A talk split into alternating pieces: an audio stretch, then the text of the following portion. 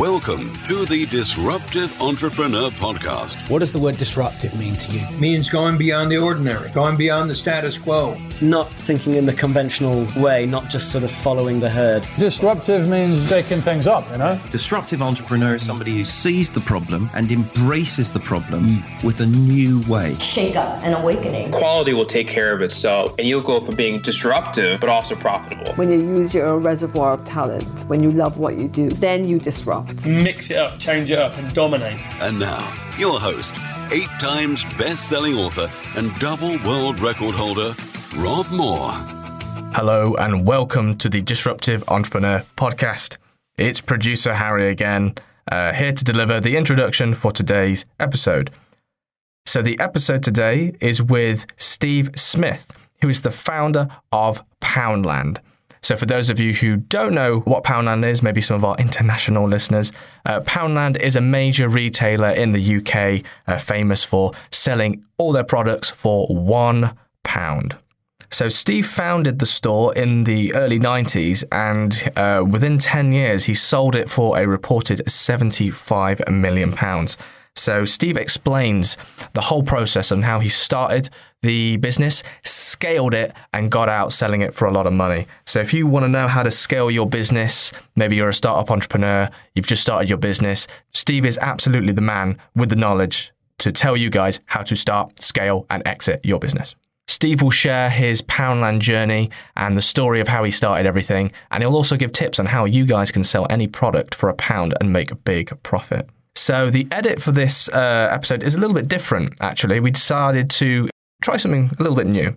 Steve was very kind. He invited us into his wonderful, lovely house, and we sat down for the interview and you know steve tells us the journey but also after the interview me and rob we went for a, a, wander around steve's house and he was pointing out all the memorabilia and different things related to the story so we've edited that in as we're going along with the interview now, to get the best experience from this episode, I would recommend watching the video, which is on the official Rob Moore YouTube channel. And you can actually see everything uh, in person. You can actually see Steve showing and telling everything about his journey and how he built, scaled, and exited his business. So if you want to watch that, go to the official Rob Moore YouTube channel. But of course, you guys right now are listening to the podcast, so we're going to get straight into the interview with Poundland founder Steve Smith.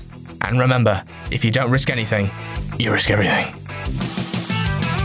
Hi, it's Rob Moore here, and welcome to the Disruptive Entrepreneur podcast and interview. I think I'm in the biggest house I've ever been in in my life 17,000 square feet.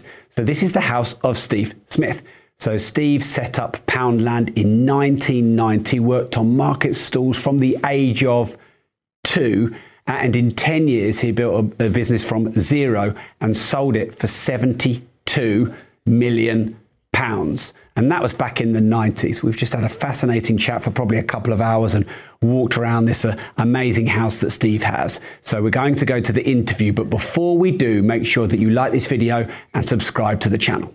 Well, I want to say thank you, Steve, because you've allowed us into your home, um, which is very kind of you. This is an insane house. I don't even know what else you would say.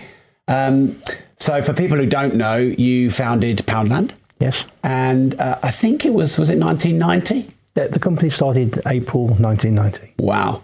So that is what, nearly 30 years ago? That's right. Amazing how time flies by. Yeah, it does. It does.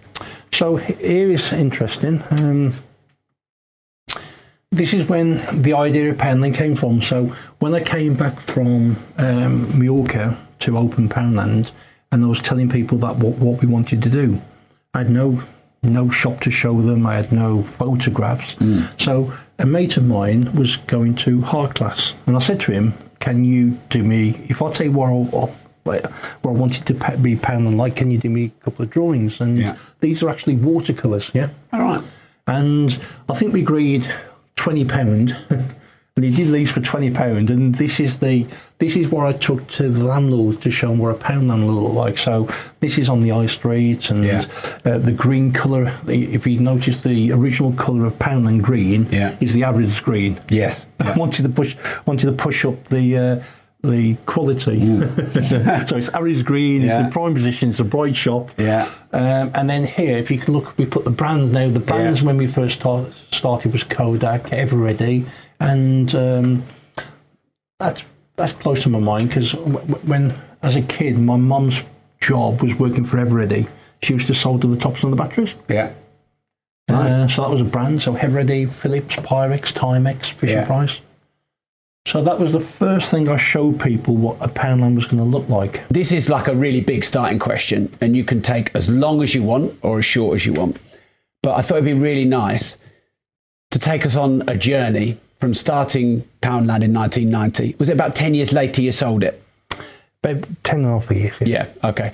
So 10 year journey, starting a business and then selling it for, what was it, 50 million? Just over. Yeah, just over. So I, I'm just, I would just love to listen on that journey and how you started it and how it grew. Okay, great. Um, I suppose it's all started. Um, it all started on the on the market store in Bilston, where my, I used to go with my father as a, a little boy, and things that used to come out of its original packaging was thrown in a cardboard box and sold for 10p. And this box used to take more money than anything else on the store. and you know, customers used to love it. And from the market store, um, my dad, um, previous to that, used to work in a factory, and I was coming along and wanted to make some more money. And how old were you at this point? Um, well, on the market store, oh god, I was two years of age. when I was Wow. on the market store. Mum and Dad couldn't afford to uh, to pay anyone to babysit me, so uh, as a young boy, I was on, on the market store, um, and that's where I learned everything I know. Really. Yeah. Um, so Dad started selling boxes of pens around his workmates, and uh, he bought a gross of pens off the newspaper. And he then um, bought two boxes, three boxes, got the market store, but found he could make more money working the market store than he could working all week uh, in the factory. Right. So the first uh, market store was in Bilston, and he, we had Wolverhampton, and then we had Birmingham. Um, and we found on the market store that the brightest store in the best position with the right products took the most money. And not long after, my dad uh, uh, had a, a small cash and carry called Hooties after his nickname. And again, we moved several times. And my dad used to say, one day all this will be yours. And about three months after he told me that, he sold the business and said, We're going, you know, I've sold the business, we're going to live in Mallorca. And we, And how old were you at that point? I was 17. Right. And at the age of 17, I'll always remember um, my dad at the time in Hooties was giving a lot of credit to customers. And I said, Dad, rather than give credit, why don't we open the shop ourselves? Right. And I was with um, my wife Tracy, or my girlfriend at the time, and because because the warehouse didn't used to open up on Saturday, I was shopping with her in West Bromwich, and saw uh, this small shop with a big sign above the door to rent. And I thought, God, at 17, there's no way they're going to let me have this shop. So Monday morning, I got on the phone, put a deep voice on, and said I'd like to take the shop. and I did the deal at the age of 17 and uh, took the shop with a 26 grand year rent and opened it up, and it was called Steve's Discount Market. And this shop in West Bromwich became my dad's biggest customer. He took it took uh, over a million pounds in the first year, Wow. which was amazing. And I bought all the products off my father. Right. So when Dad told me he was going to sell out um, and was going to live in Mallorca, because my other family lived in Mallorca, Yeah. um, we said great. We How sold. did that make you feel? Sorry to jump in. Bearing in mind he'd said one day all this is going to be yours. I was gutted because I used to work seven days on the market store. I'd seen the business grow up from um, you know from the market store into a little warehouse in um, a little warehouse in Tipton, um, where I'll always remember. Before I went to school, we used to go to the warehouse. Um, we couldn't afford alarm system, so we had some Alsatian dogs, which we had to. They always- work, by the way. which I'll always remember. The first job was clearing the mess up before I went to school. Yeah, yeah. and then coming back out to school and uh, you know quickly doing my own work and then helping customers load the van up and all that sort of stuff. So I grew up the business. Yeah. So I was pretty gutted when Dad said he'd sold the business. Um, So were you, were you working on the markets from a kid, basically? Yeah, from Yeah. two two years of age. So I'd be working, you know, um, at two. Um, so Saturday I'll be on the market stores. After I left school uh, at 16, Monday to Friday I'll be in the warehouse. Yeah. And Sunday was off day trading in the warehouse. Right. So I was working all week Yeah. trying to build up the business. Uh, And did you love? Did you love doing that? Was it what your dad kind of nudged Um, you to do? Um, yes, I did enjoy buying and selling products because that was the um, that was my life really. Yeah. I'd been brought up to, and I used to enjoy bu- buying the products. Yeah. Um, so I went from working the market store to working the warehouse to sweeping the floor to filling up the racking to serving the customers and then to buying. Yeah. And I think buying is the one I. That is the job I really enjoy doing the most, and I, I think I was quite good at it. What do you like about the the buying? Um, to, to be able to get a great deal, to get great value for money for the customers, Yeah. to be able to take that product into the warehouse and to see it sell very quickly, Yeah. And obviously make a profit on it. Um, And with that, for me, you're only as good as your products. If you if if you get great products, you don't need to be the best salesman in the world to sell them. Right. And how do you sniff out a good deal? Um, I would say mainly through the contacts we built up over the years. You know, on the market store, we used to have people travel the country to come and sell us products, and uh, it's down to the people you know and where to get a good deal. Yeah. Um, Can you remember the best product you've ever had? Like if you could sell that all day, every day, would be like a dream. oh God, there's many products we've bought. Um, um, so we've travelled the world buying products. We've bought uh, golf clubs for a pound. A whole set. wow. Uh, so we bought golf clubs for a pound. We bought uh, office desks, six foot desks for a pound. Um, so it's just amazing. I, I enjoy buying parcels of stock where you don't know what you're going to get. Right. So you, you know, we bought ten containers of mixed stock. a Almost drop-off. like a gamble to try and find yeah. what's in it. uh, again, it's like Christmas. You open up every box, this is Yeah. what you've got, and it's uh, and priced up accordingly. But it was amazing. Yeah. Um, so my father had built the um, built the cash and carry, and uh, we had a cash and carry in um, Tipton called the Vono, and it was one of the biggest cash and carries in the in Europe. Wow. At the time, we turned in 85, 1985. We turned over about 12 million pound in this one warehouse, which was Wow. great. In, in 1985 money as well. Yeah, yeah, And people used to travel uh, from all over the country, including uh, we, we used to have some big customers from Ireland. Yeah. Um, so when Dad said to me, and uh, uh, you know, I was looking forward to opening more cash and carries, and when Dad said to me, "Look, I've sold the business. We're going to live in Mallorca," I was gutted. Um, my father and family left the country, and I had to stop for three months to hand over the business. And within these three months, we uh, we had an house. Uh, me and Tracy was living in. Uh, we sold the house. We bought a trailer to put our personal belongings in. And the night before we was going, my wife started crying. I don't want to leave my friends and family. I want to come back.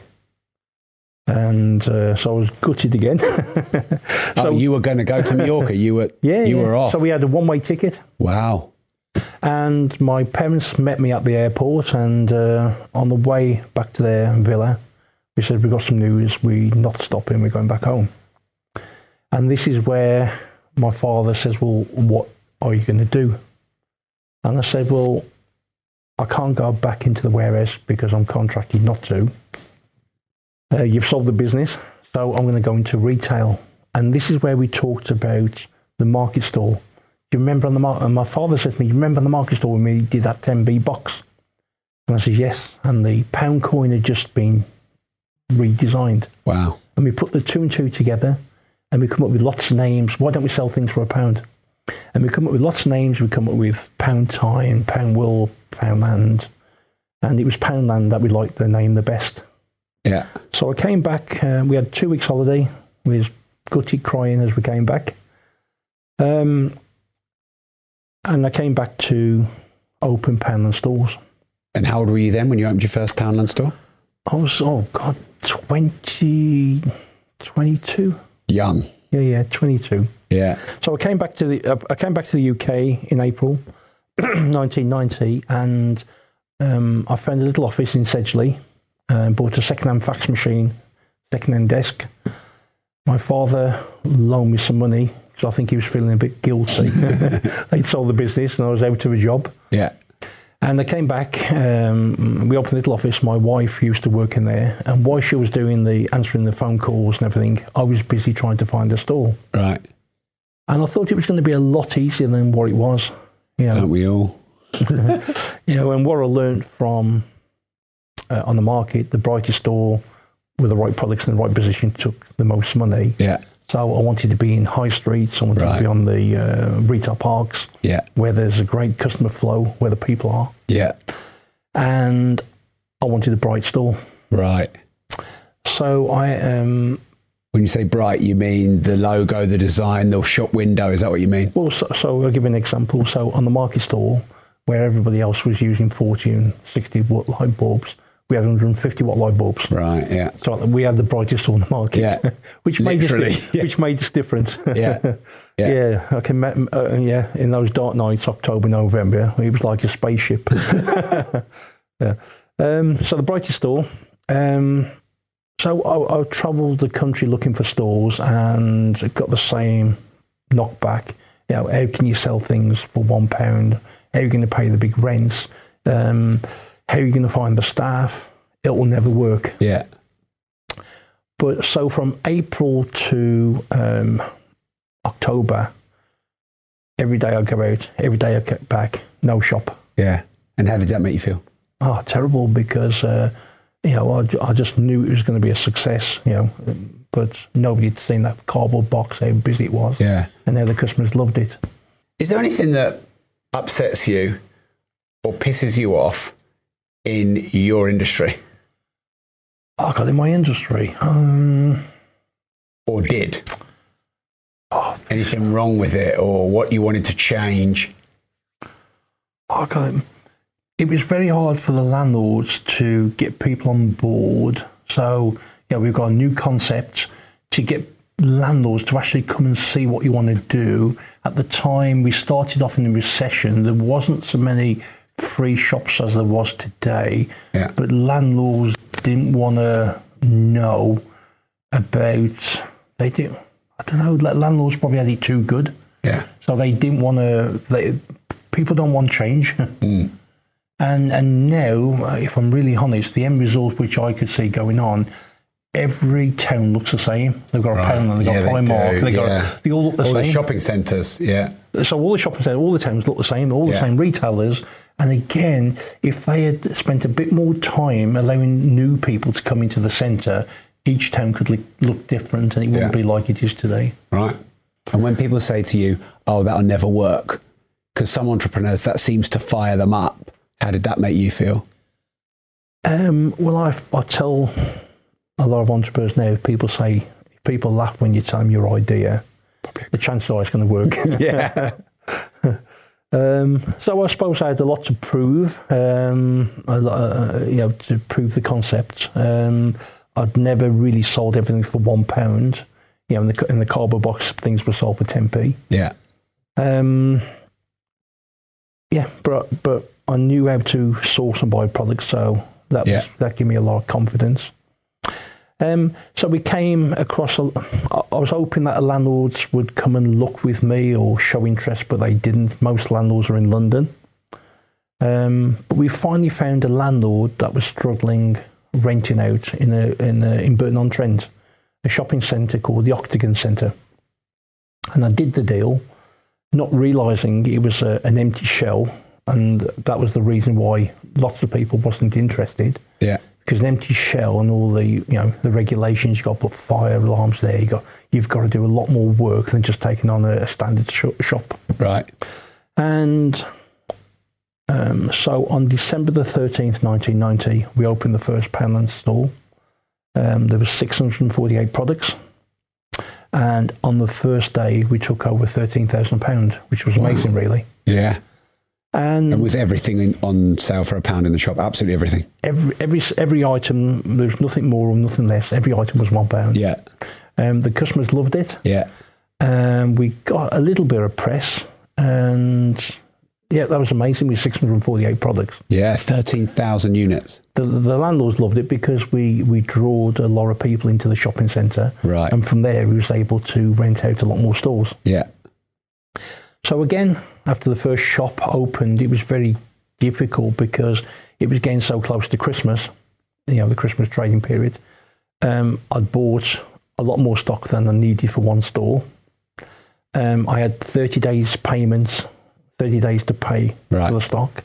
I had a small loan off my father and thinking, well, if this shop doesn't do well, how the hell am I going to pay the suppliers? Mm. So I had a, a, a short period of time to make it work or not Yeah. make it work. Yeah. Um, after the first shop opened, I thought it was going to be a lot easier. Once again, I thought the landlords would come and have a look at the shop. Now I've got one open. They never did. Yeah. The landlords, mostly in London, they wouldn't travel to come and look at one shop. Mhm. So I had a brochure, uh, a brochure done, and they took photographs and did a brochure of the shop, and I posted out to all the landlords. And again, I was still struggling, and I thought to myself, how am I going to, how am I going to get, get this over? People not believing in the concept. And I looked, um, I found out that um, the best shopping centre in the country is a shopping centre in Sheffield called the Meadowhall Shopping Centre. Yeah. So I went, um, I found out who the owner was, a guy called at the time Eddie Healey. Yeah, I know. No, know of him yeah. I got to phone him up. He actually took my call after about phoning 20 times every day, Yeah. trying to drive him mad. Um, I asked him if I could come and see him about taking the shopping he sent it, and he finally agreed to see me. I didn't tell him what we wanted to sell or what we wanted to do. And to make sure I wasn't late and there and did my homework properly, we went down the night before. I looked around the centre.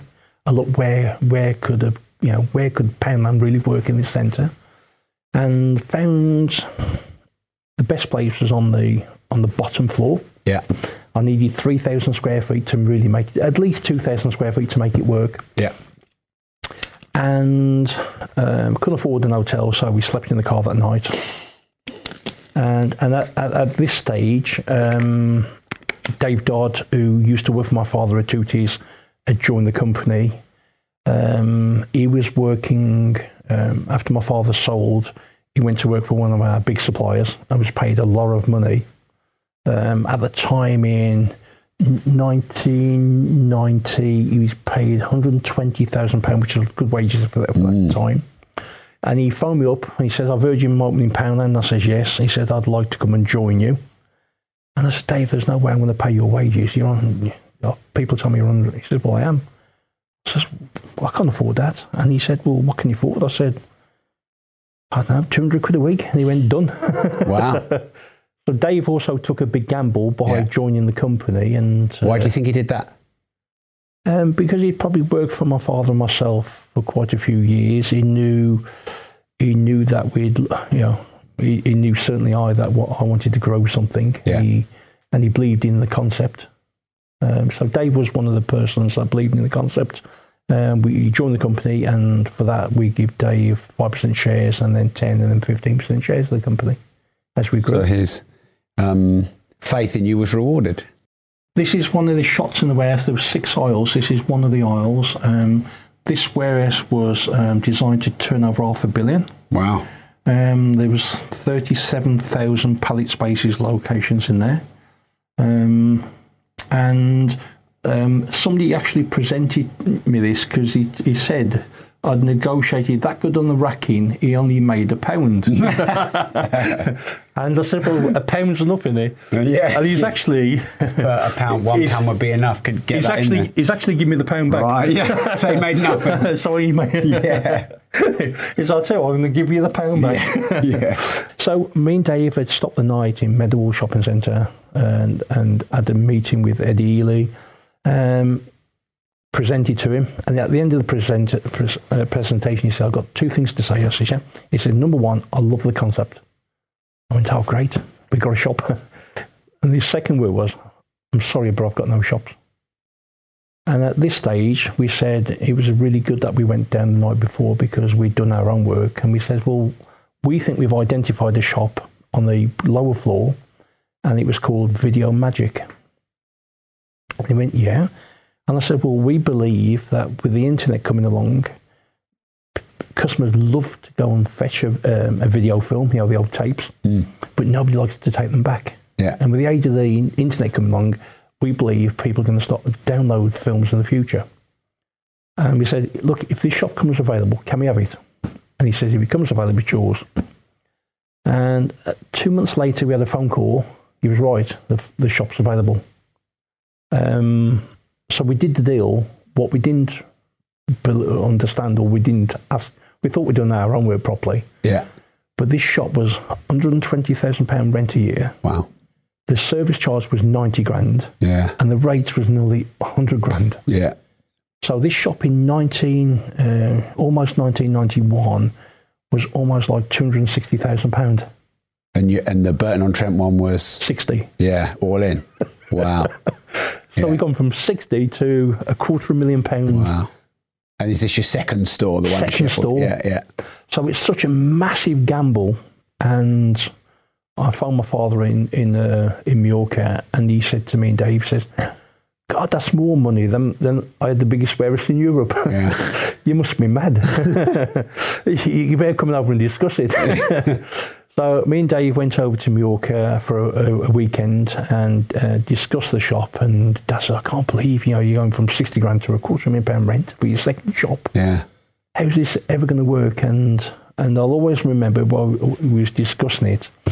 And there was a dustman man who was emptying my dad's bins at the time. He'd stopped uh, and we get, and he was listening to the conversation. And as a joke, we said, "What do you think we should do?" He, he says, "Have the shop." so it was actually a dustman who made the, the first Wow. decision. um, so my dad says, "Okay, that's it then." So we came back to Mallorca. Um, me and Dave again. It was coming up to Christmas. We spent. It's probably the first time I ever spent 54 hours working without any sleep. Wow. And uh, my dad, for the first time, came over from from Mallorca to see the shop Yeah. because you couldn't believe how much we pay for it. Mm. And I'll always remember um, about our past. Uh, we, we to save money, we had like a day glow sign on Burton Trent, grand opening nine thirty. And to save money, we- we'd we'd roll this day glow card up, and we thought we'd use that for the next shop opening. So we put it in the window, grand opening nine thirty. Yeah. Uh, we'd work 54 hours. With dad had just arrived there. The shop looking amazing. We had some great stuff. In, um, and at 9.31, we thought, oh, God, we can't open doors yet. There's one person outside the door. And my dad must asked me a million times, how much have you paid for this shop? and at the time, my dad said, oh, God, let, let's go and get a coffee from McDonald's. And we walked to McDonald's in the food court. And there, after all the coffee, talking to the manager, we said, can't believe it. We think we've got a great position in Meadowhall Shopping Centre. We're opening a new shop called Poundland today, selling everything one pound. Opening's 9.30, there's one person outside the shop. And then that's when he said to us, well, the shopping centre don't open until 10. so uh, uh, we didn't do our own work properly on that. Yeah, yeah. we were just too busy opening the store. Yeah. Um, when And we at ca- 10, did it- when did we it came fill? back, we came back about five minutes after ten, and my father was standing outside. There wasn't enough room for him to get in. Wow. And that week, in 2,200 square feet, which was a small store, we took 134,000 pound, Wow. which was amazing. Yeah. And then from there, um, from there, really, was uh, the job became a lot. That was our biggest break. The job became a lot easier. What? Because you had a proof of concept in a big shopping centre? Well, what we used to say then to the landlords, if Poundland is good enough for Meadowhall Shopping Centre, Yeah. it's good enough for your shopping centre. yeah. And from there, we opened shop after shop. And then my, dr- my first dream was to, let's say, beat Dad's turnover. Because Dad used to turn over 11, 12 million with cash and carry. So the first one, let's do 10 million, let's Yeah. do 12 million. Okay, we beat that. The next was let's do 20 million, let's do 50 million, let's do 100 million. And the dream became, how big can this concept be? And If you love to travel like me and you understand the power in escaping the money for time exchange trap, but you just don't know how to do it, then building an Airbnb consultancy business could be exactly what you have been looking for. Right now in the UK, there is a completely untapped opportunity through helping struggling Airbnb hosts by turning around their underperforming properties and generating you huge commission payments in the process. We are going to teach you all of the tools and all of the techniques that we've learned over the last five years through building our very own multiple six figure Airbnb business, arming you with everything that you need to swoop in and save the day. Minimal startup costs, zero risk, and almost unlimited potential. Sound good? Welcome to the Airbnb Consultant. Contact us through any of the channels included in the studio notes to get the conversation started.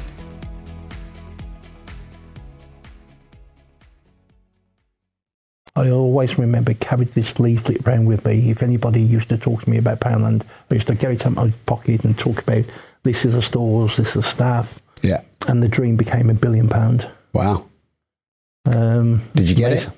Which is amazing, really. Yeah. Well, um, so Poundland became um, a you know a brand that people recognised with it. There's I always remember you know people joking. You know, you used to see the comedians talking about you know I got it from the pound shop. Yeah. Even down to on Coronation Street. You know, Yeah. got it from the pound shop. We had quite a few celebrities. We've had uh, oh, loads of celebrities coming in the shop, which is amazing. Um, we used to travel the world buying product. Um, so we used to have a, an office in India, an offices in China, in Hong, Hong Kong.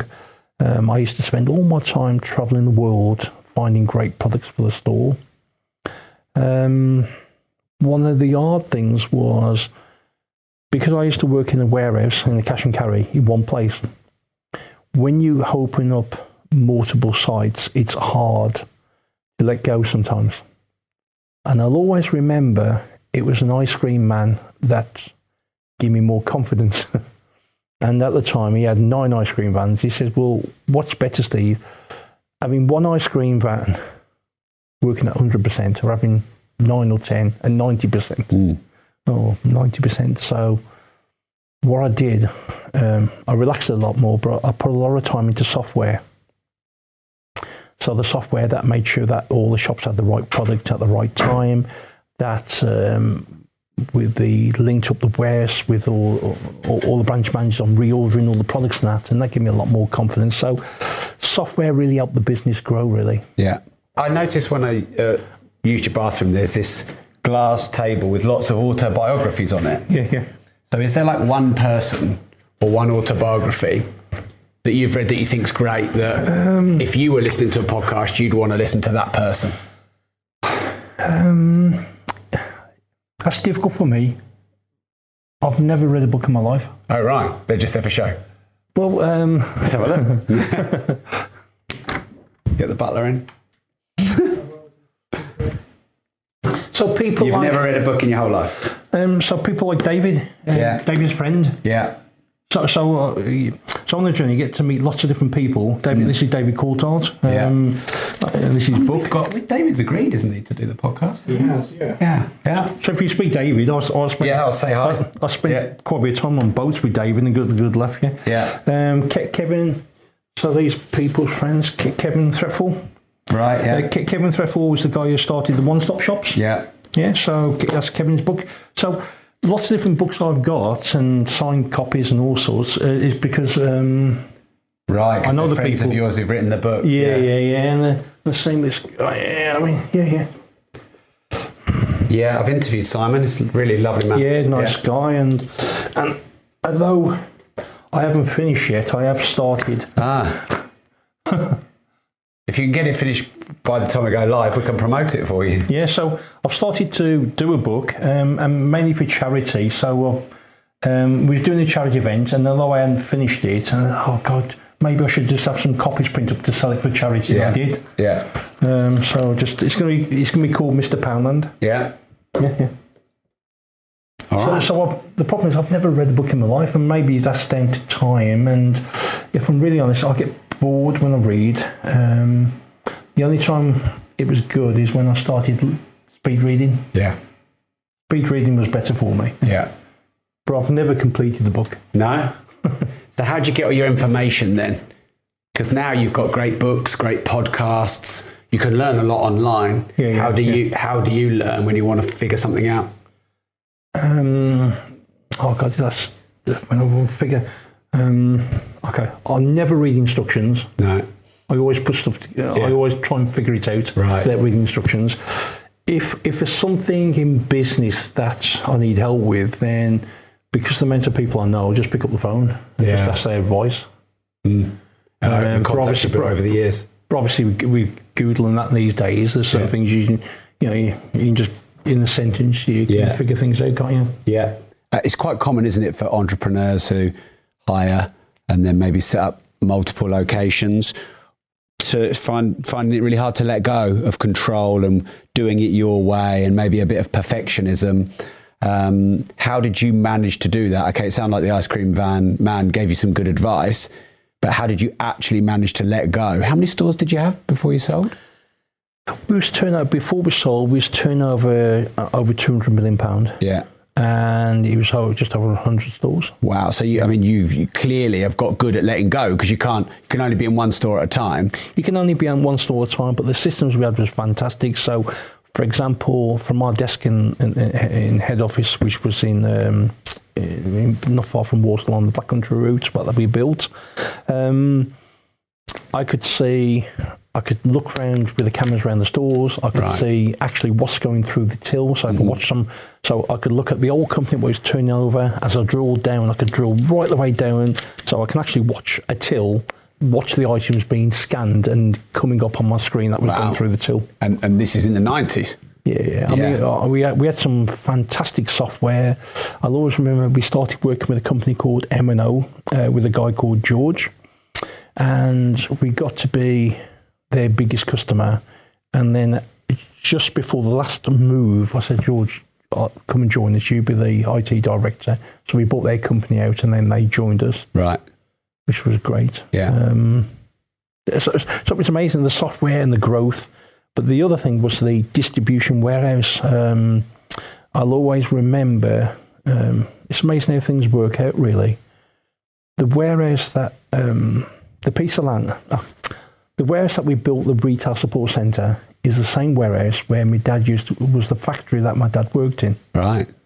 And I'll always remember before we knocked it down, the factory, and built our distribution centre, um, I phoned Dad and he was due to come to a visit to England from Mallorca. And I said, I've got something to show you. And I took him to the factory. And he said, God, this is the factory where I used to work. I said, Yeah. "Oh, no. Took him around the factory, and I'll always remember there's a mezzanine floor. You see, you see on that mezzanine floor, went, yeah. He says, in my dinner out, that's where I learned to play cards. And this is the same factory he used to go round selling these pens. Right. Yeah. And he said, How come you put me? I says, We've just bought it Yeah. to build All right. the new retail support centre. Yeah. And uh, amazing, um, prior to my dad working there selling his pens, my granddad met my nan there. My granddad used to work in this factory as well. Right.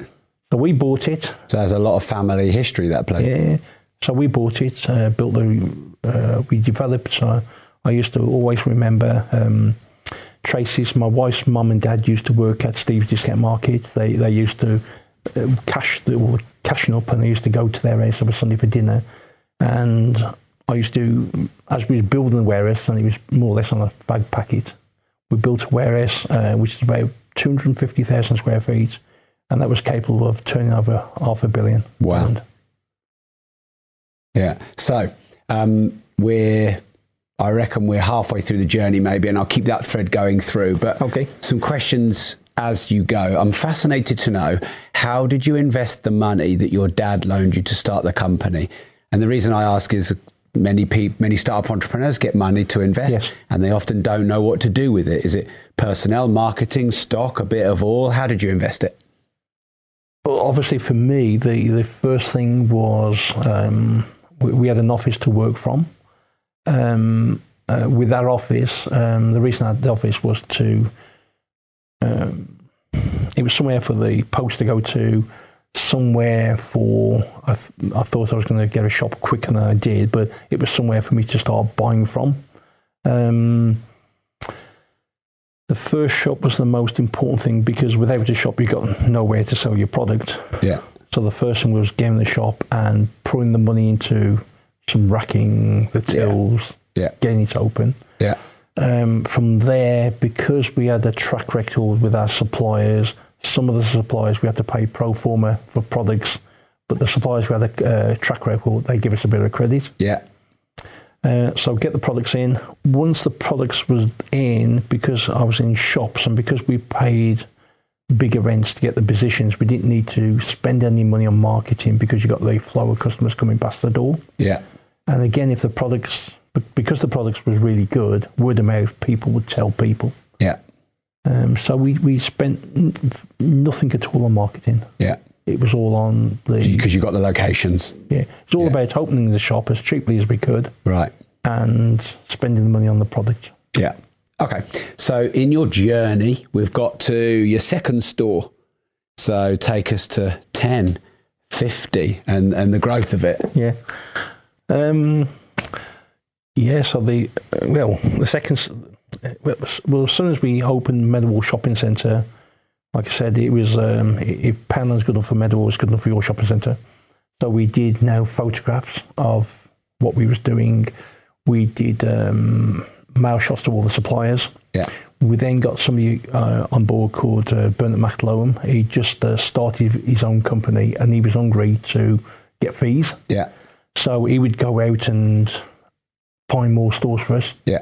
I'll always remember me and Dave used to go to the shops that was offered and stand outside and count the number of people passing the door. Every, you know, put, put your watch on. How many people passed the door? Is it busy enough? Yeah. How much rent do they want to do it? You never know how much money you're going to take until you open the doors. Yeah.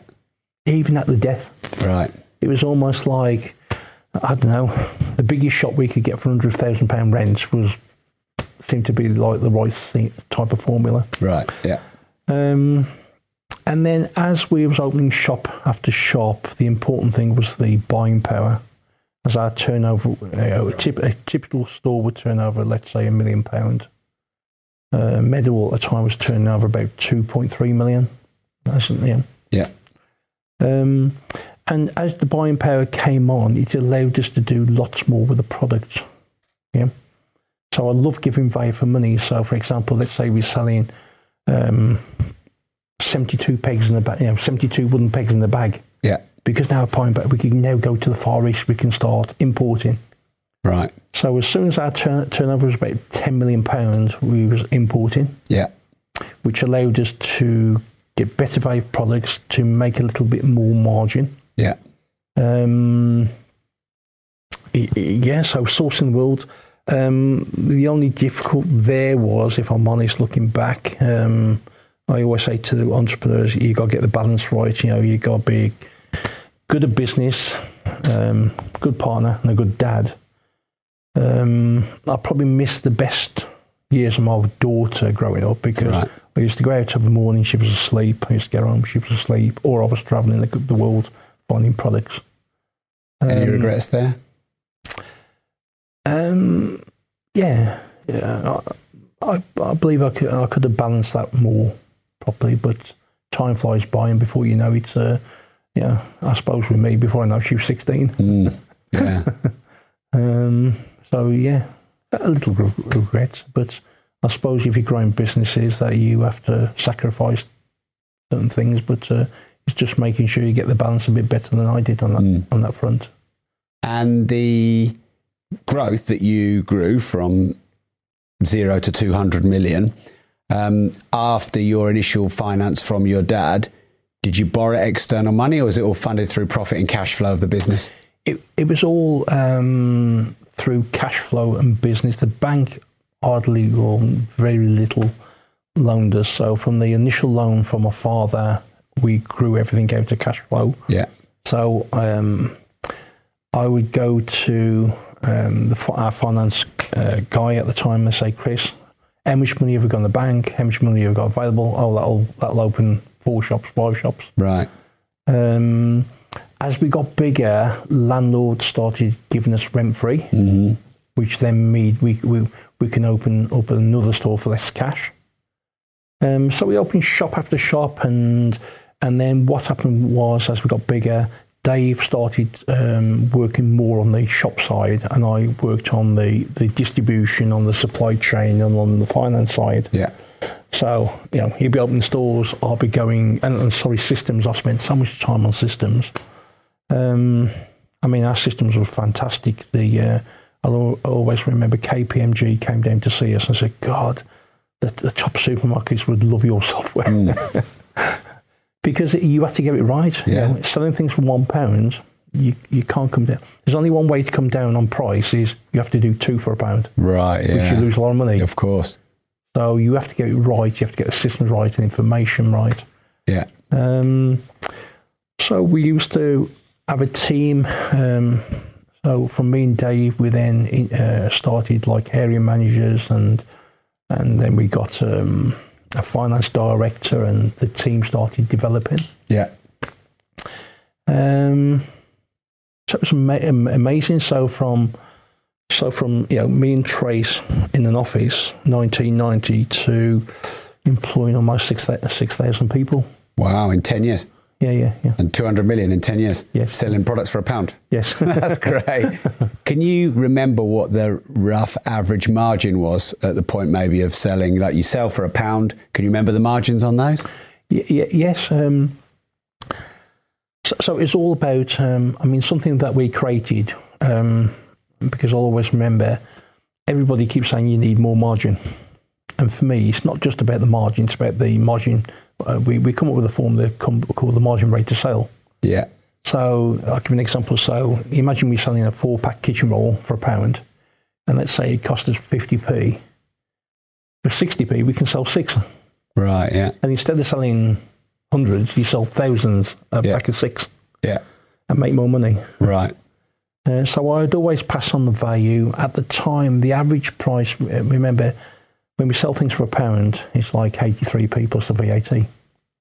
And at the time, the average price of, when we, it was about 55, 56p. Yeah. Um, which allowed, as long as we achieved the high turnover, we was able to pay the wages, the costs, and and I'll always, I always remember my finance um, director coming in and says, "You've done it, Steve," and I said, "Done what?" He says, "Your expenses now are a million pound a week." Wow. yeah. That's frightening. When Yeah. you when you get up Monday morning, you've got to make a million pound that week before you make anything. Can you remember the best advice you ever got? There's no bad products, only bad prices. Right, So if you yeah. don't price up your stuff, you, you know, you, like the WD forty, I, uh, you know, then you don't sell it and, and don't go anywhere. Um, I always say to people, if you've got an idea, before you do it yourself, go and work for somebody. Hmm. If I had to go and work for my father, you know, to buy, to sell, and to learn how to do it, and although he's wholesaling, okay, we went retail.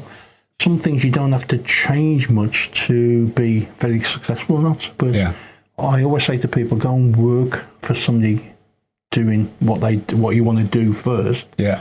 uh, before you start something. I see a lot of people come up with an idea and it's different to what you think. So there's been you know excite, exciting times through Poundland's growth, and you know we, we moved three uh, well several warehouses. Um, the one warehouse we had a small warehouse, then we bought next door and was able to buy next door again. So we had three or four warehouses in the line. Then we moved again. Um, um, and uh, what I found is every five years you'd have a dip in profit and turnover when you needed to move warehouse. Right. The, the last warehouse that we built, I'll always remember, um, it was late being built. Um, Standard. Well, I'll always remember the uh, we had somebody tap the door and said, uh, "This used to be an engineering business." I said, "Yeah, my dad used to work there, factory." He says, "You got to put lime in the dirt in the soil," and I'll always remember um, paying out a check for three hundred thousand pounds for all these lorries bringing lime to, tick to tip in the dirt before we could start it. Wow. Crazy regulations. yeah, we've just had a two hundred thousand pound quote for asbestos removal in one of our properties, and it's hard to budget for stuff like that. It's hard to budget, Yeah. and also it delays you. So I'll always remember um, the warehouse was late. We had stock from we had new uh, another eight or nine stores opening. We had stock coming from all over the world. Um, we was banking on this warehouse. It was going to be late, Yeah. And uh, making the dreaded call to Dave. Dave, the warehouse is going to be like, We need some temporary warehouses. And we had to find three warehouses quick. We had to staff it, and we didn't have the systems to cope with three warehouses. Yeah. And I always remember um, just before we sold out, um, one of our top suppliers came to see me, and we was building the new warehouse at the time, and said, "What can I do?" I thought he was going to sell me a of stock, and I said, "What can I do for you?" He says, uh, "I want to buy Poundland." And I'll always remember he gave me a check for ten million pound. Um, and I was gobsmacked. and um, I had to say, um, oh, I need to discuss with Dave and Dad before I can tell you. He said, well, tell me in the morning. I'll always remember finding my father and saying, uh, supplies company, just give me a check for 10 million. First words out my dad's mouth was, sell it. and I said, Dad, I'm not ready. I'm building this warehouse. Got shop When, when got was- shop can you remember the year? Um, that was uh, uh, two, 2000, uh, 2000, yeah. Yeah. Yeah, so year 2000. Yeah. And I said, Dad, I'm not ready. Uh, David says it's up to me. And uh, Dad, I'm, I'm not ready. I want to keep it. And Dad gave me uh, loads of, you know, you should do this, you should it. And he, um, but he says, okay, it's up to you. So we kept it. We tried, the, ware- the Christmas was coming. We was opening warehouse. It came late. We had to open three warehouses. And I said to the supplier, look, can we talk again in January? And he says, "Yeah, I've, I've got Christmas, got to get the warehouse open. Yeah, he said, okay, fine. He said to me, keep the check. So I put this check in my, in my back pocket. Do you still have it, by the way? Um, no, uh, uh, yes. Yeah. I- I- yes, almost. Yeah. I'll tell you what. There's a story in that. yeah, yeah. And I used to look every day. I used to look at this check, and the warehouse became late. And when we got the dreaded call about we're not going to open for Christmas, we need three temporary warehouses. Oh, maybe I should have took this check. Um, the warehouse became late. We couldn't get the stock to the stores, and I'll always remember Christmas Eve. We had this fantastic warehouse, beautiful, and sitting in the warehouse was ten million pounds worth of Christmas stock we didn't sell Wow. because we was late bringing it in. We couldn't get to the stores.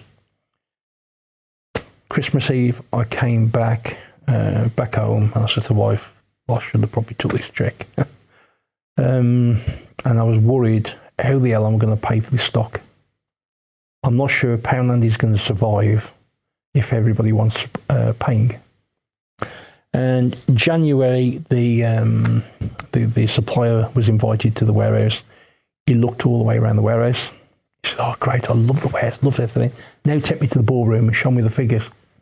Took him to the ballroom, um, showed him the turnover we did Christmas because we couldn't get the stock to the stores. Turnover was way down. In the warehouse, you could see we had ten million pounds worth of stock. And he said to me, "Have you still got my check?" And I said, "Yes." Took it out my back pocket. There it is, all crumpled up. Let's look at it, everything. And he, in front of me, he ripped the check up, and his words was, "Thank God I never bought it." And he put the the check in the bin, all ripped up. And he probably took me an hour to get the courage up to phone Dad up and say, "Dad," as soon as I picked the phone up, his words was, "Okay, has he bought it?" And I says, "No, Daddy's ripped the check up." And he said, "I told you so." and my father, I think he ended up putting the phone down on me. and uh, I suppose the old term, you know, if you're the leader of the business, it's very lonely sometimes at the top. Thinking, how the hell am going to pay for all this stock? Yeah. All the bills were piling in. And I thought to myself, how are we going to get out of this one? Um, so what we decided to do, because we had a new warehouse and we was opening up a new store in Liverpool, which was the biggest shop we'd ever opened. It was about 10,000 square feet, which was three or four times bigger than anything else we've opened before. We decided to invite all of our top suppliers to come have a look. So we hired a, 52 seater coach. Uh, they all came, uh, we all met at the place. They all came on the coach. We took them down to Liverpool. We showed them the shop opening. After the shop opening, we took them to the warehouse, showed them around the warehouse, and then me and Dave did a presentation to them.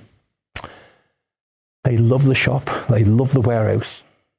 And at the end of the presentation, I, uh, I asked them what they thought, and they all agreed it was fantastic. Uh, and I asked them for their help. And and they says, "What do you need, Steve?" I says, "Well, you can see in the warehouse. The warehouse was late. We had got ten million pence of stock. I can't pay. I can't pay you for it." And they says, "What do you need?" And I said, "Well, I need three months um, credit. You know, would you freeze your check for three months, and then we're able to pay?" And it only took one to put their hand up and say, "Steve, I'm in," Mm. and they all did. Yeah. And if if and if they hadn't done that, then Poundland wouldn't be here today. Wow. So for me, what that learned me is suppliers are as important as customers. Yeah. And they they all freeze the checks for three months, which allowed the warehouse to kick in, which allowed us to open more shops, to allowed us the cash flow to come in. And very shortly after Christmas was coming back again because September it's amazing really that customers start buying Christmas stock in September. Mm. it gets early and early every year. Yeah, it does. Yeah. And the West kicked in. Now I could tell that my father was um, he was disappointed that we hadn't sold. And I'll always remember I used to go to uh, breakfast meetings, and uh, at a particular breakfast meeting, I met a guy from uh, who was in the finance world, a guy called Tim Franks from a company called Advent. And he said to me, "If you ever want to sell, give me a call." And this is where um, you're only as good as what you know. I always say contacts are, contacts are so important. When somebody gives you a, a card, you might not do business now, hmm. but sometime in your life, if you think if you think that person is good, you're going to do business with them. Yeah. You know, I'm, I'm doing business now with people uh, give me a card 15, 20 years ago. Hmm. Go through my card, like, oh, I need a photographer. Oh, God. Yeah. Eight years ago, 10 years ago, somebody gave me a card for a, a photographer. so I'd phone them up and say, remember we met and give me a card. Yeah, yeah, Yeah. Can, can you come and... Um, so I, I phoned this guy up and said, uh, um, I met you a year, two years ago. Um, we're in the new warehouse now. The business is exciting. Come and have a look. And he came to see the new warehouse and he loved it. And within a week and a half, we had an offer for uh, almost fifty million pound. So within six, well, within six months of that guy ri- right, ripping the check up Wow. to the second offer from twenty million to fifty million. Yeah. As soon as I got that offer letter, phoned Dad. Dad was, what are you going to do now? oh, God, what do I do now? And at the time, I had um, two boys, and I thought, well, the next stage of the business is going to be another big growth because now the warehouse is going to grow from 200 million to half a billion, then from half a billion to a billion.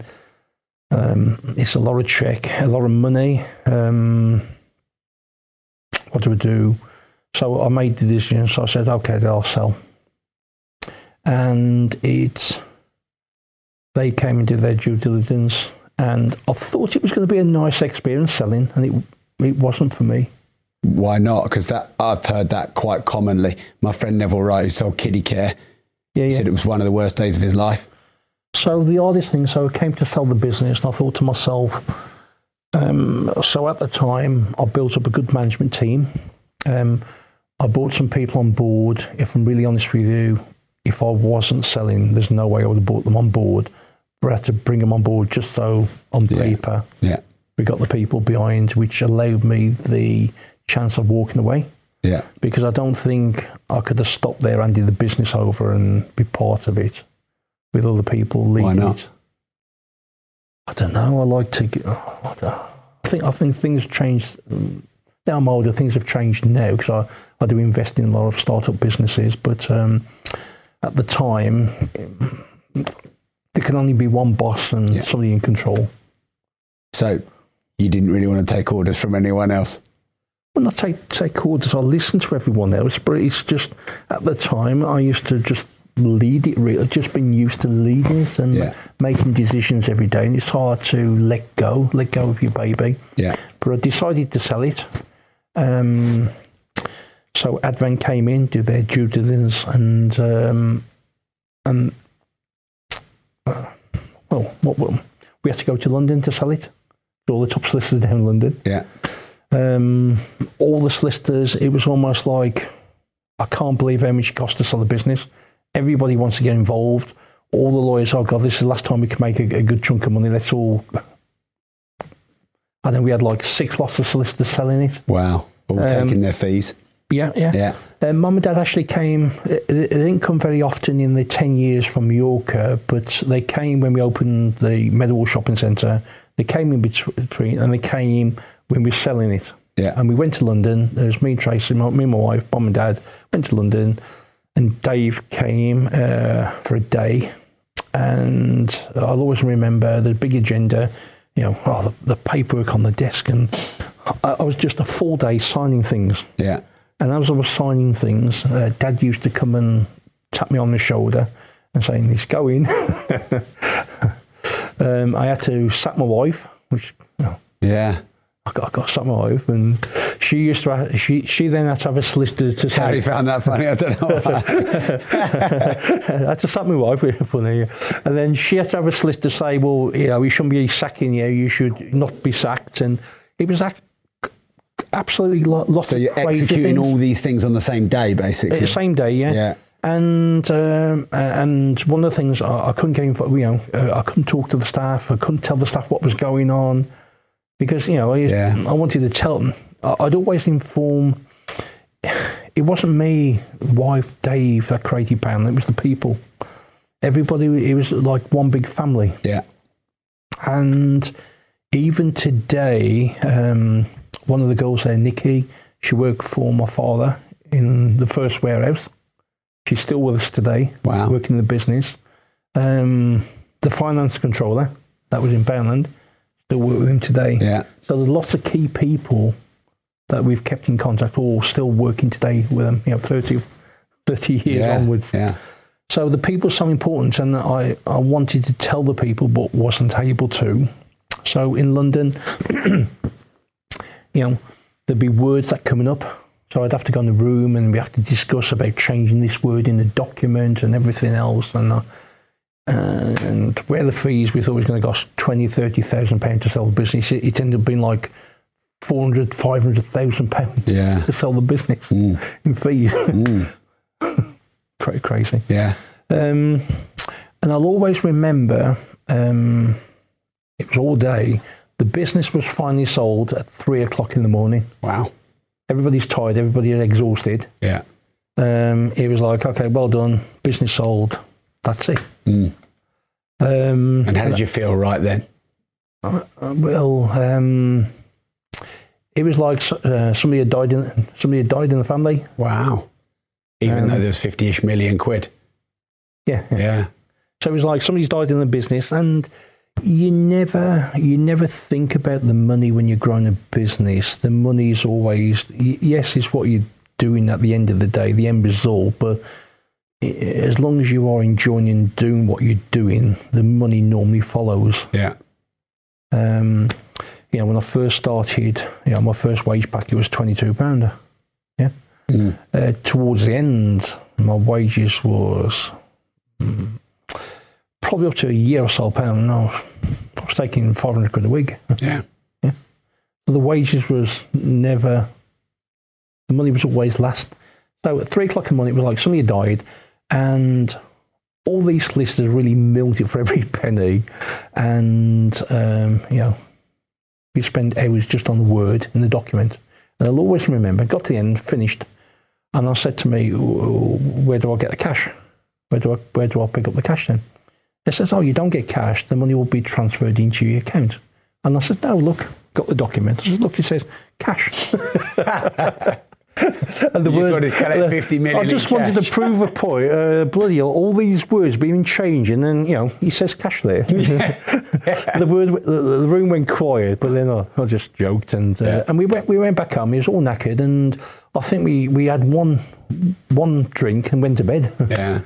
But so it wasn't a very, and and even the next day, he was like uh, part of the contract. Well, you can't tell the people. Wow. So the next day, you have to wait until you could tell them? I couldn't tell them. Oh, so someone else told them. So, so the company that bought it went in and wanted to tell the people and everything themselves, and and even that week, you know, although we sold it that week, we had calls coming to us all the time, which Yeah. we couldn't be contracted not to say anything, which was so difficult. Um, most days for a couple of weeks, my wife would cry every day.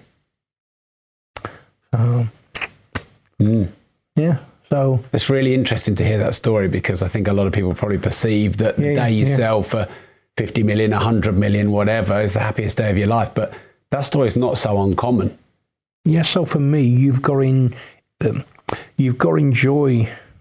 Yeah, um, I'll give you a scenario. You've got to enjoy things as you build up a business. Um, yes, it's nice to have the money at the end and the end result, but working with people that you enjoy working with Yeah. and seeing, you know, being at that first shop where you, you don't know whether you're going to take nothing or lots of money or, Yeah. or um, I, I- I'll give you something else. Um, uh, three years ago, um, I was in Dubai tra- traveling, and with another business I'm involved with, which is mobile payments, I travelled to um, Dubai and then to Oman. And I came back from Oman after I after we seemed to have done a deal with Emirates, and um, I had a pain in the back of my leg, and I thought, oh God, I, I must have pulled my leg because I've been walking a lot. Next thing I know, I'm in intensive care Bloody hell. and um, my wife is called in and um, they says you've had a blood clot. It's travelled to your lungs. It's broke off your lungs, and we think you've got three hours to live. and in, those three areas, we um, obviously we just knocked back, yeah. And what's amazing in three three hours because um, there was two other people in intensive care with me. They died with the same problem as I had. And I was on the machine. I always remember. I've, I've got photographs of uh, when I was there. I've got. I always remember on this machine every every few minutes it was calibrating and it was going up and up and up. Thinking I've got three hours to live. And I, and I was thinking, well, at least I've had a good life. And then you start thinking back about all the things you've done in your life. Yeah. And it falls into two categories. The thing, uh, sorry, all the things you've done in your life. Uh, you know, remember the first shop. Remember, remember when you had that checkup. Remember, you know, the first employee. Uh, all, you know, all the things and experience you've done. Um, with Poundland, we've we spent time uh, with prime ministers, spent time with Tent Dentistry, we've spent time meeting the Queen. Uh, so we've done lots of exciting things with Poundland. Um, and then you, all that is gone in your mind five year, you know, in five minutes. And you, you got two and a half hours to live. to live. And then you start thinking, well, the things you would like to do, and it falls in two categories. The things that you got control over. So, for example, I wish I'd gone to the Maldives, but I never did it. And then the stuff you haven't got control of, I'd like to go to my son's wedding. Well, that's that's up to him. Um, so it's amazing, and you, you didn't really. The money allows you to do things, but I think life is about experiences. Yeah. The money allows you to have more experiences, but the things that you remember most is the things that really didn't cost much money. The things when you're growing up your businesses, um, the things that you laugh about. Yeah. So do you regret then selling? the things you regret, um, it would have been nice to see that business go through, you know, from 200 million to half a billion to a billion. Is it about 1.5 now? So what is it? It's quite. The marketplace now uh, for pound shops, we was the first people to bring the pound concept into the country. Yeah. Um, and from there, lots of other people copied. Yeah. But the marketplace, uh, when we when, last time we did that was research, was the marketplace now is worth five billion. Wow. Um, the eighty-five percent of the population have either been in or brought from a pound store. Yeah. Um, what you what you regret is is the people working with the people. As in, you miss that. So you, you you miss working with the people and, and the laughs you have along the journey. Yeah. Um, you know, and it's very hard because when you do sell, they they uh, although we we made uh, almost five people millionaires, yeah, with what we did. Um, but I suppose the bulk of the people, you know, six thousand people, are still working. You know, there's people still working there today. Um, so you miss working with the people, really. Yeah. So you're in intensive care and you think you've got two and a half hours or whatever to live. In addition to what you said, what else goes through your head? Any regrets? Any what? So you, you, um, it's very difficult when you've got two hours, hours to live. Your your family and children are eight hours away. Um, so uh, what we did, um, Tracy and I, put our mind to um, finding the drug. So in in two and a half hours, we found a test drug in the world, got it delivered, had it, and it, it was a ten percent chance of surviving with it, and I survived. Wow. Hmm. Maybe all your experience of trading product all over the world helped to get it over quick. yeah, wow, that's that's amazing. Can you remember any bad advice you've ever been given? Does any? But this is a bad question, I know, but it sometimes gets good answers. Um, Like, bad, it- worst advice. bad advice. I was I always remember working on the market store where everybody says we're crazy on the pricing because we give good value for money, and someone says you're crazy, you're working too cheap, you should put your prices up. And what we did, we think, well, maybe we're wrong, maybe we should listen to them, and we put our prices up. And the first week, turnover, same turnover, Yeah. we made double the amount of money, and we think, God, we- we're wrong. Yeah. Um, second week, the turnover came down. Third week came down. Fourth week, dropped out the floor. Right. And it took us probably eight months to get our customer flow back because people come, they buy off you. They don't say, "Oh, you're dear now." They just buy because I'm there, but they don't come back. Why were you so keen to get store after store after store after store after store? Why didn't you get to five or ten and go, that's enough for me? Um, I used to love buying, and um, buying is all about buying power. And if you get more buying power, you can do more with Right. it. So instead of four kitchen, kitchen rolls, if I can get the buying power, I can have six kitchen rolls for a pound. here. Yeah. Um, if I do 10 million, to- I can go into importing. If I do 50 million, we can have our own office. If Right. we if we do 100 million, I can I can get them a bit more margin uh, for the Yeah. company. Um, so it's all about buying power. Yeah. Okay. Poundland, what would you say is or was unique about it? The concept. But it's obviously unique that everything is one pound because um, you know cu- customers used to come into the shop and used to say, "I can't believe everything's a pound," and that that is the question that drove the stuff mad. Yeah. Uh, and I'll always remember because I thought just put on the way, you know, well, Poundland, everything one pound that will do it. People can't believe the value for money that we gave, and every ticket edge. I mean, the phrase was, "Yes, everything is one pound." Yeah. Uh, Yeah. So that, that, was- must be so unique. I can't think of any other pricing model like that. No, so there was no pricing model like that, and because of that pricing model, that you found that people like Aldi, Sains, Sainsbury's, Tesco started doing pound sections in their Yeah. stores. Mm. Um, so there was, yeah, so the everything for one pound was, and because we give such great value, um, and because we had great positions, we got the passing trade to bring people in. Yeah. Um, so that one pound um, price barrier, because the stigma, people used to think, well, for a pound, it must be must be rubbish, must be must be seconds. Yeah. People can't believe what we sold, Mm. and I'll always remember um, getting into brands. Um, our first brand was WD forty. Yeah. Water And- displacement 40 after all the failures. Yeah. So WD forty was our brand, and uh, although I tried to go into brands, nobody would service because we was a pound price point. Yeah. we give great value for money, so we, we was really cutting up the market. And I'll always remember going to the NEC Spring Fair show, walking onto the WD stand, and probably made the mistake of saying uh, when they said where you from, I said from Poundland. Oh, you sell things for a pound? Yes. Um, we- we'll uh, we'll come and see you. yeah. Yeah. They never did. Yeah.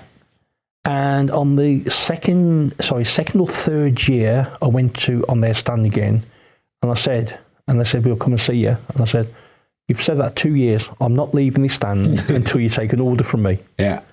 So it's about being persistent and getting what you want. Really, Yeah. I'm fine with startups and entrepreneurs. If you get what you want, Yeah. and I said, I'm not leaving till I, I, I place an order. And by this time, uh, we'd opened a few shops, so we had buying power. And at the time, I probably wanted 10,000 pieces. But just to show them we can give a good order, I placed an order for 50,000 tins. Yeah. Yeah. And at the time, the best price I could get was 82p. If you remember, we sell for 83p plus VAT. Yeah. So he's going to make a penny on the product. Wow. And they took the order off us and they delivered. Within eight days, I phoned them up and said, Can I place an order? And they said to me, What have you done with the 50,000 cans? And I said, I've sold them. They couldn't believe how fast we sold them. Yeah. And and and the, the, our price came from 83p to 80p to 70p to 65p. Yeah. Um, and I'll, I'll, I'll always remember we got down to from 83 to 78p to 75p to 70p, and then and we placed orders every seven to ten days with them, and I just stopped. And because they got used to taking orders off us, they phoned me and says, "Well, how come you've stopped?" I said, "Well, we're not making the margin, so I'll have to stop now." Right. Within a week, they got back and give us the price we wanted and the margin we wanted. Yeah. Mm. So I always say to people about pricing, yeah, you've got to find the, the, the pricing that products sell at and then slowly find or quickly find out, you know, get the price you want to get your margin. Yeah. But if I'd never started off by making 1p, you know, if I took that WD 40 and, you know, if I'd had a multi price shop, we might have sold it for £2 and sold a few. Yeah. Yeah, find that price point, sell it, and then fi- source it to get your margin. Mm. And we became, we sold more WD 40 than Halfords or anybody else in the country. We became one of their biggest customers. All right. And then from WD 40, we then go into people like Walker's Crisps and all the other brands. Yeah. And and the brands then brought more people in, push up the, um, um, I don't know, the the brand of Poundland. Yeah. That people can now get brands from there. That brought even more customers. Right. The turnover went, went up, and we, we were achieving five or ten percent like for like minimum, like for like sales in every store. Wow. Yeah. So um, we went from 648 products when we opened the first store. Uh, oh God, we had almost 30,000 products. That's a lot. Yeah, yeah, yeah. Yeah. So how's business different now to the 90s? Um, my wife still don't let me have a day off. She just likes to get you out there working, does she? Now, I'll always remember we sold the business and um, um, we was, I was asked to go and, um, oh, oh God, about two months after, they were starting that, uh, they were starting Dragon's Den. Yeah. And they asked me to go on the start of the series, Dragon's Den, which was great. I wanted to do it. But at the time, it was plastered. Uh, we'd sold the business, uh, we and, and people was exasperated. Oh, we sold, yeah, whether it was that we sold for. Um, when we sold Poundland completely, we sold for about 72, 74 million. Yeah. But it was plastered around, oh, they sold for 100 million, for 200 million, and the papers get carried away. and because it was in the papers and we had two young children, um, my wife wanted to get away a bit. That's why we bought this place. Right. Um, You mean and she didn't want to in the country and she didn't want to be in the media. Yeah. Um, so we came here to be in the country and out the way a bit. So I, rightly or wrongly, I turned down Dragon's Den. Yeah. Um, we built, uh, we spent time doing this place together. We've doubled the size of what, what it was originally. Yeah. And and with that in mind, um, it took probably 12 months to do all this. Getting towards the end of it, um, so imagine I've gone from 6,000 people working with them, deciding, making decisions to, I've got Tracy now, trying, trying to tell her how to cook an egg. so she told me to get a job. Yeah. um, and then uh, what I've then done is I'm involved with lots of different businesses now. So, um, so we in mobile payment um, businesses because with Poundland, when I first started Poundland, was it was all cash. Then it went to some percentages, twenty or thirty percent was uh, credit card. And my belief, ten years, no cash, no credit cards, it'll all be mobile payments. Right. So I've really been looking uh, since I've sold Pound for the next billion pound business. Right. And, uh, I'm involved with a couple of things which I think could be. You allowed to say what they are? So mobile payments is one. Yeah. So we've got a mobile payment. We're now white labeling for lots of other brand brands people. Um, and on the mobile payments, so for example, you can be in a restaurant, you can order your food, you can walk and go.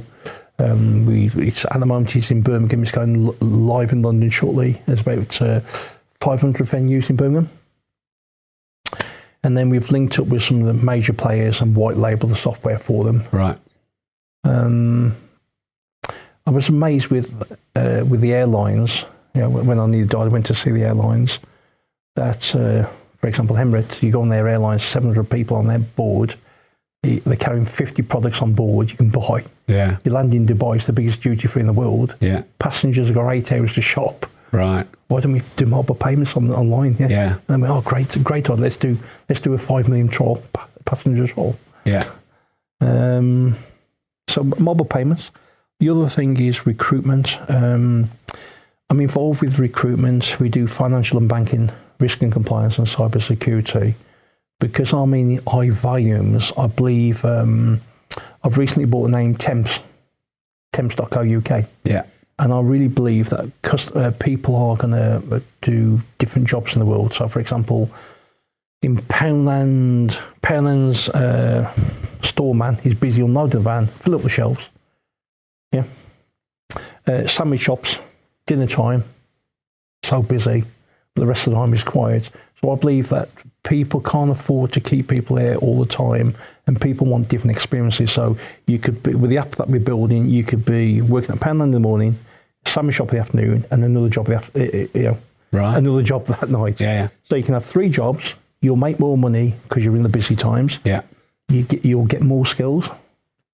So we bought the name Temps.co.uk, and I think that could be another billion pound business. Mm-hmm. I'm involved with uh, Max Time, which is time and tender systems. So you put your finger in. Uh, it's something we developed in Poundland um, for time and attendance. We've now got almost 2,000 uh, place sites across the UK using it. So we've got, uh, um, oh, sorry, no, we got we got uh, 1,700 care homes. Yeah.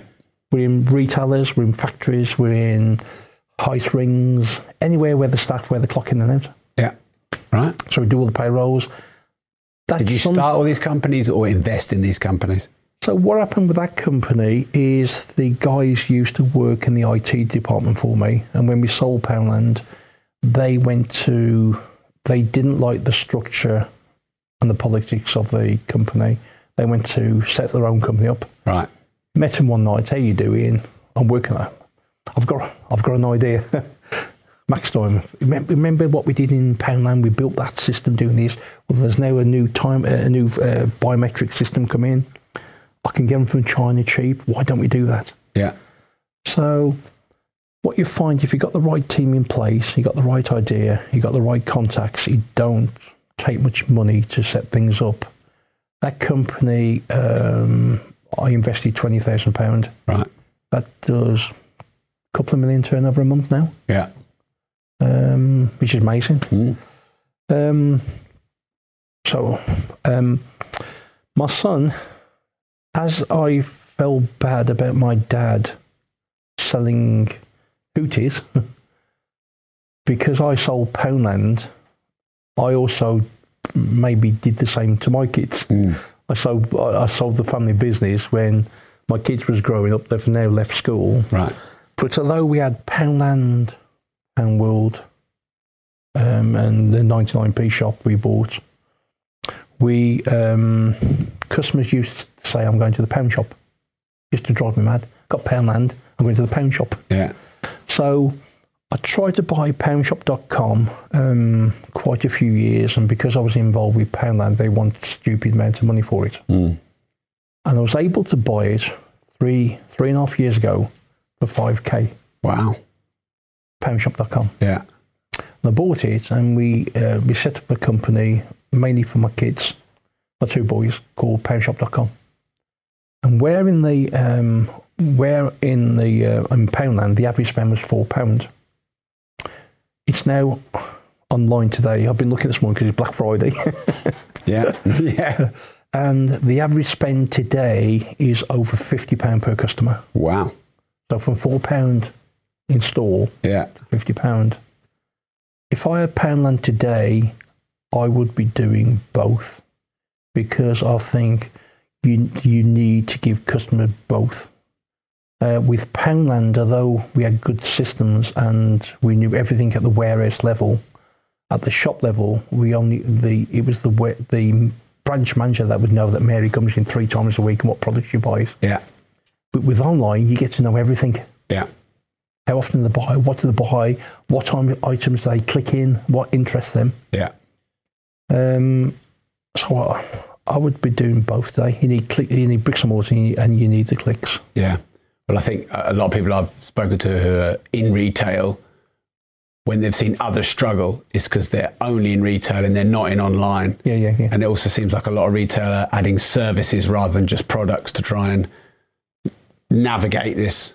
Do you think it's a scary time for retail? I mean, obviously it's been hit pretty hard. Oh yeah, I, th- I think yeah, I think it's a scary thing for retail. I think the the, the, the two big things uh, for me is the rates. Um, the rates have always. If you take that shop, West Bromwich, I paid twenty six grand all in, and um, rates was normally half of what you paid in rent. So let's say uh, let's say you paid twenty grand rent, you pay six grand rent. Yeah. Nowadays, the rent the rents got, went up and up and up, and the rates went up and up and up that shop, um, because I looked at a different concept, that shop, because I know it, I was offered 18 months ago. That shop now is over 100 grand in rates alone. Wow. There's no way you're going to make it pay. No. And most of the footfall have gone down because a lot of people now are shopping online. Yeah. Um, but I, I would be doing both. I'd be having the footfall in the shops and uh, getting, for example, a lot of people buy on poundshop.com the every year products. So they still go in Poundland, Yeah. but they buy the every the every essential every product from us because it's delivered. Yeah. So this podcast, Steve, has the in the title it has the word disruptive. Yeah, yeah. Um, and I always like to ask people, what does disruptive or a disruptive entrepreneur? What does that mean to you? If you if you take mobile mobile payments, um, we totally change. Every, everybody's used to doing cash and credit cards. Yeah, with mobile payments, we can totally change the way people pay for things. Yeah. So for me, I find that as disruptive. Yeah. I mean, I guess Poundland was disruptive because no one else had the courage to sell everything for a pound. Everyone thought you were crazy for doing it. How can you make money on it? How can suppliers make money on it? That sounds quite disruptive to me. Yeah, yes, yes. And everybody says it'll never work, and it was it was all about proving them wrong and proving the concept. And once we proved the concept, then we grew the business and uh, and then sold it. And were you driven by just what you wanted to achieve, or were you to some degree driven by proving people wrong? Did you like proving people wrong? So, for example, on Monday, I'm having dinner with David McCaw. And he says, I can't help it. Whenever anyone says I can't do something, I have to go do it. I have to prove them wrong. Can see someone smiling at the back there. So, do you like proving people wrong? Um, I don't think about proving people wrong, although I just know if, if it's doable, then then we do it, and and it's with the, the people I've got round with, with me. So it's it wasn't about me or Trace doing Poundland. It was about the people that got round. I, I believe that the people around us could do it, and we could do you know 10, 50, 100, 200 million pound turnover. Yeah. Um, but I do love to look at out the box and think how we can we do things differently. Um, we work we're working on uh, um, distribution software at the moment. How can we how can we do the software to make a warehouse work totally different to what people are used to? Yeah. Um, and I'm spending most mornings now six o'clock till eight thirty skyping. Right. Um, uh, with our India, India we, we've got an office in India. What do all the software for us now? Mm. Got 62 people working there. Wow. Yeah, yeah. How do you juggle all these different businesses? Because you've told me three. You invest in startups. You do stuff with NatWest. That's just what you've told me since I've been here. That sounds like five different things. How do you manage all that? We've got we've got um, we're involved with uh, 16 businesses at the moment, and it's really important that the people that you work with, the people that are running the business, that you support them, yeah. help them. Um, you're there any time for them to pick up the phone phone and talk to you. Um, go to some, some of the major meetings they need to go. Um, also, the contacts we've got, offer the contacts over to them. Yeah. So you know, I've, it's been all my life finding con- you know the right contacts. So you know, for, so for example, one of the business we're involved with, one call um, to my friend who I know, he placed an order for a million pound, and out of that, the company made hundred and ten thousand. Wow. Which and that was a startup business. Yeah. From one phone call. And that from one phone call, yeah. Mm. Yeah, you did say earlier, didn't you? Business is very much about the contacts you build. It's all about the contacts you build. It's all about, yeah, like you say, being disruptive. How can you do things differently and quicker? Uh, and also, it's all about the pricing, getting your prices right.